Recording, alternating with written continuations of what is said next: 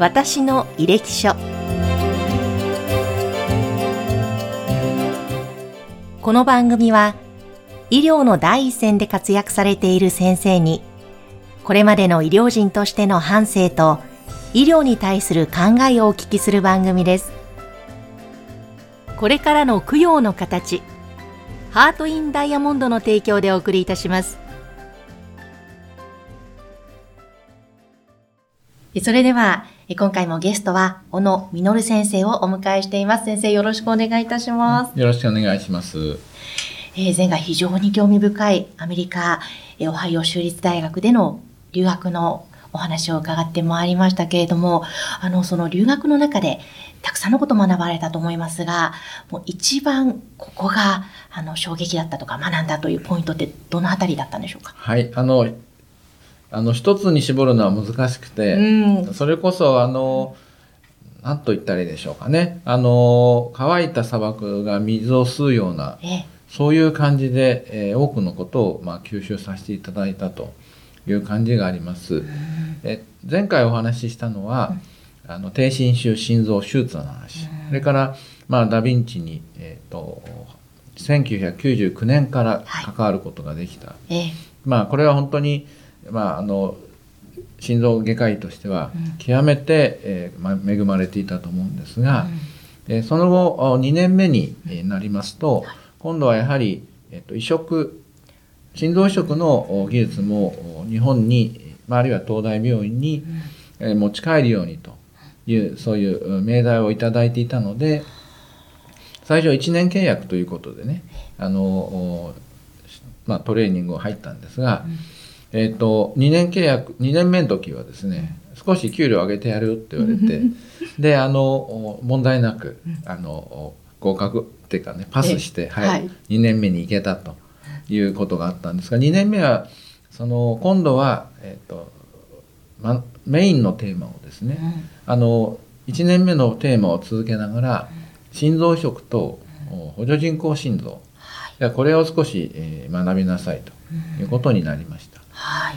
であの1年目の中心の指導医の先生はランドール・ウルフ先生で、うん、2年目も実はランドールフ先生と一緒に仕事をしてたんですが、えー、主任の教授がロバート・ミチュラー先生という先生で、は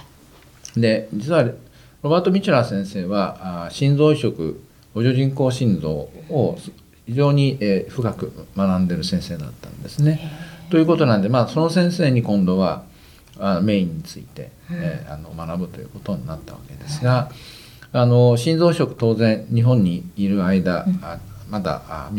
法律的に認められてませんでしたが全く経験がありません、うん、それこそ本で、えー、書いてある絵と文字でしか知らないものが、現実的に自分が学ぶことができるわけですから、うん、もうそれはもう驚きと感動と喜びともうあの一言では言い表せないような極めて大きなインパクトがありました。うん、でえっ、ー、とまあ心臓移植の数は年間30から、えー、35ぐらいでしたので、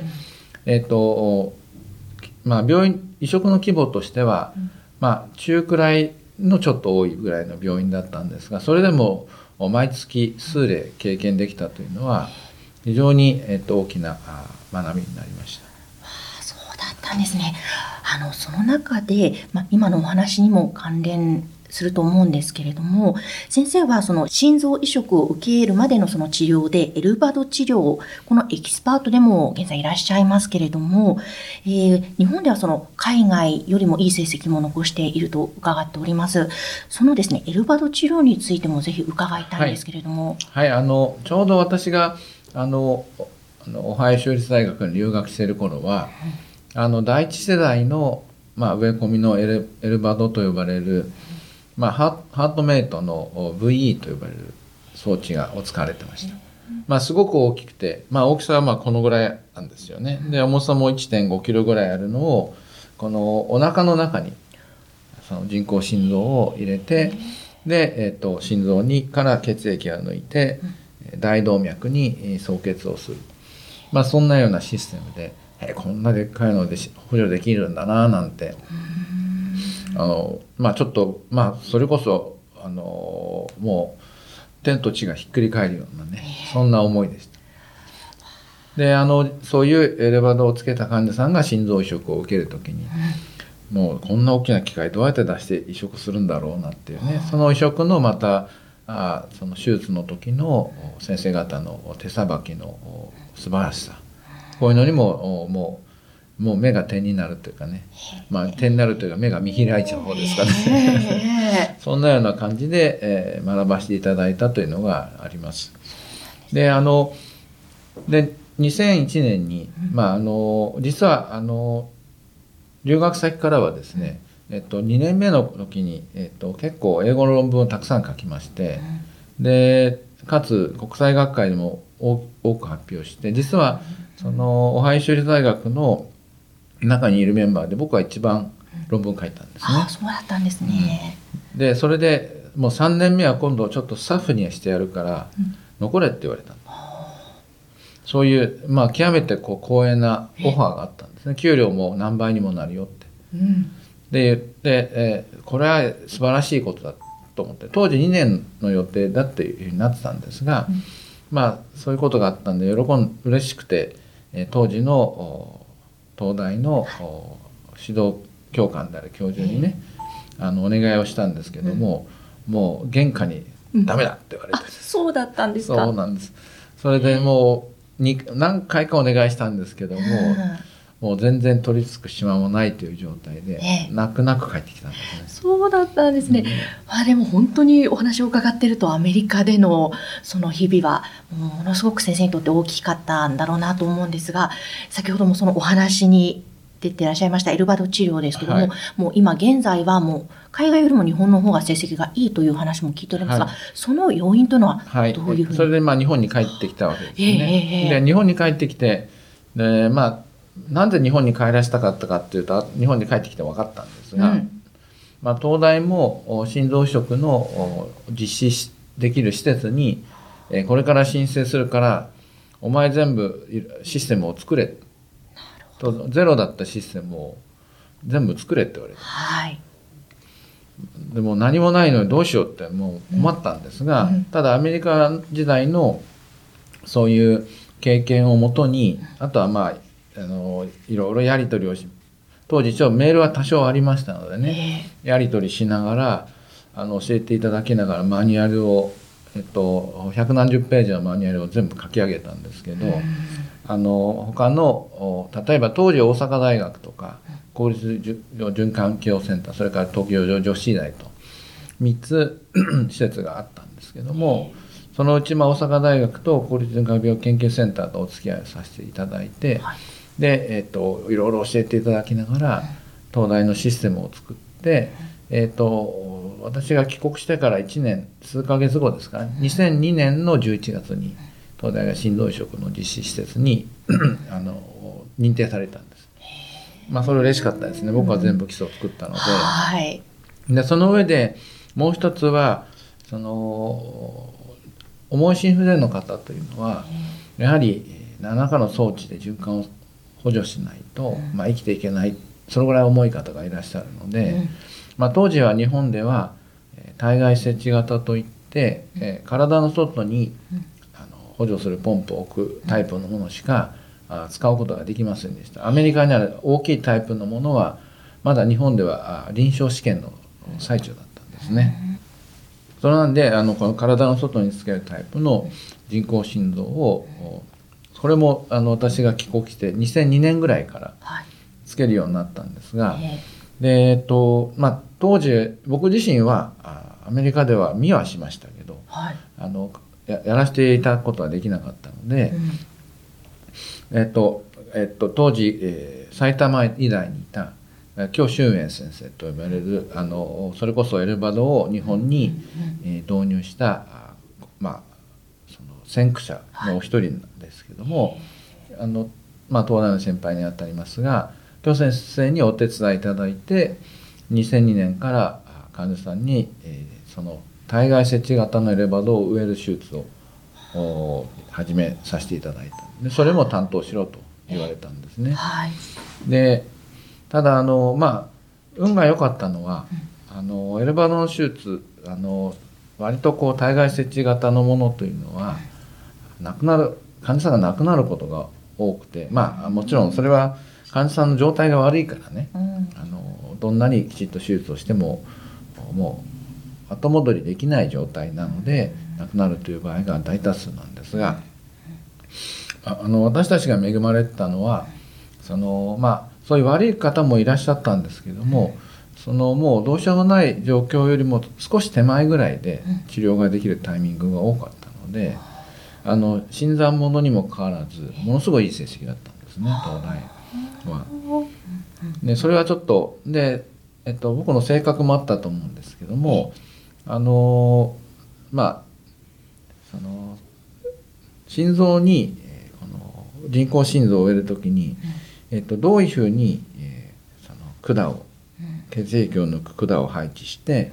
その血液を例えば送る人工血管をつけてという、まあ、計画をするんですけども、はい、まあ、そういうシミュレーションするのがすごく得意な方なんでそれを事前にいろいろシミュレーションして毎回毎回少しずつ改善していってでもうある程度の数できましたら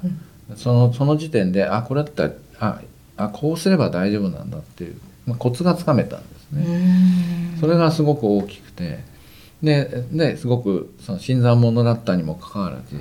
成績はもうかなりいい成績であのあのそれこそ他に、えー、先に、えー、もう日本を引っ張っていた大阪大学、国立環境病気センターそれから東京女子医大、うん、十分あの数は少なかったんですけども肩が並べられるとこまで来れたっていうのは、一つの自信につながりました。い、本当にもう大きな貢献を先生ご自身、えー、されてこられたわけですけれども、はい、本当に本当はもっともっとまだまだ伺いたいことがたくさんあるんですが、はい、えー、今回一番最後の回ということで、うん、その一番最後にぜひまた伺いたい質問がございます。はい、先生、ここまでの成功は才能、努力、運、このどれによるものだと思われますか？あなかなかいい質問ですね。これって自分じゃわからないんですよね。あの、えっと、努力は間違いなかったと思います。自分なりに。で、あの、その、あとは自分の性格によると思うんですけど、その、自分が、えー、興味を持ったこと、あるいは、えーと、やらなければいけないと思ったことに、えー、とことん、こう、その、のめり込んでしまうというのは、あそれこそ、高校時代、大学時代、はい、またあの卒業してからのね修練時代、まあ、あのにもお話した通りなんですが、そまあ、そこまでのめり込んでかつあと、まあ、僕自身が、まあ、多分適してたと思うんですが3次元的にものをシミュレーションして、うん、はい、ものの配置をあの事前にこう頭の中で描いておくっていうのが比較的、まあ、得意な方得意だったんでしょうかね。あの好きだったしなのでイメージを描いてそのイメージ通りに手術をするっていうのができたのがあの補助人工心臓が 成績がその後、まあ、植え込み型の補助人工心臓に、えーまあ、2010年から11年から移っていきましたけども、まあ、今やまあ日本のトップクラスの数の植え込みをして、まあ、成績的にももうほぼ日本のあのトップクラスの世界世界ではもう間違いなくトップになるわけトップクラスになりますけどまた心臓移植においても補助人工心臓がついた状態でのこの心臓を剥離というか剥がす時にもその3次元的なイメージイメージでのどこをどういうふうに、えー、あの剥離したら何がどう出てくるかっていうそれをあの事前の CT 検査とレントゲン検査で頭の中で描いてその通りにやっていけばできるというふうに、えー、なったので、まあ、あのある意味ではそういうその三次元的なものの見方というのが自分には適していたのかなと。だからまあこれを才能というのかあの努力というのかそこはちょっと私は分かりませんけども、まあ、向いていたのかなという気がします。当にますますこれからもご活躍されるかと思いますがまた機会がありましたらぜひゆっくりといろいろなお話伺わせてください、はい、え本当にありがとうございました。今回のゲスト、はい、今回のゲストはこのみのる先生でした。ありがとうございました、はい、どうもありがとうございました。この番組は提供 USCI ジャパン株式会社。インタビュアー山口智子でお送りいたしました。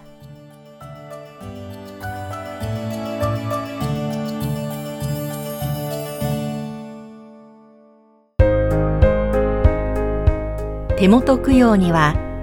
ご遺骨で作るダイヤモンドを。ハート・イン・ダイヤモンド。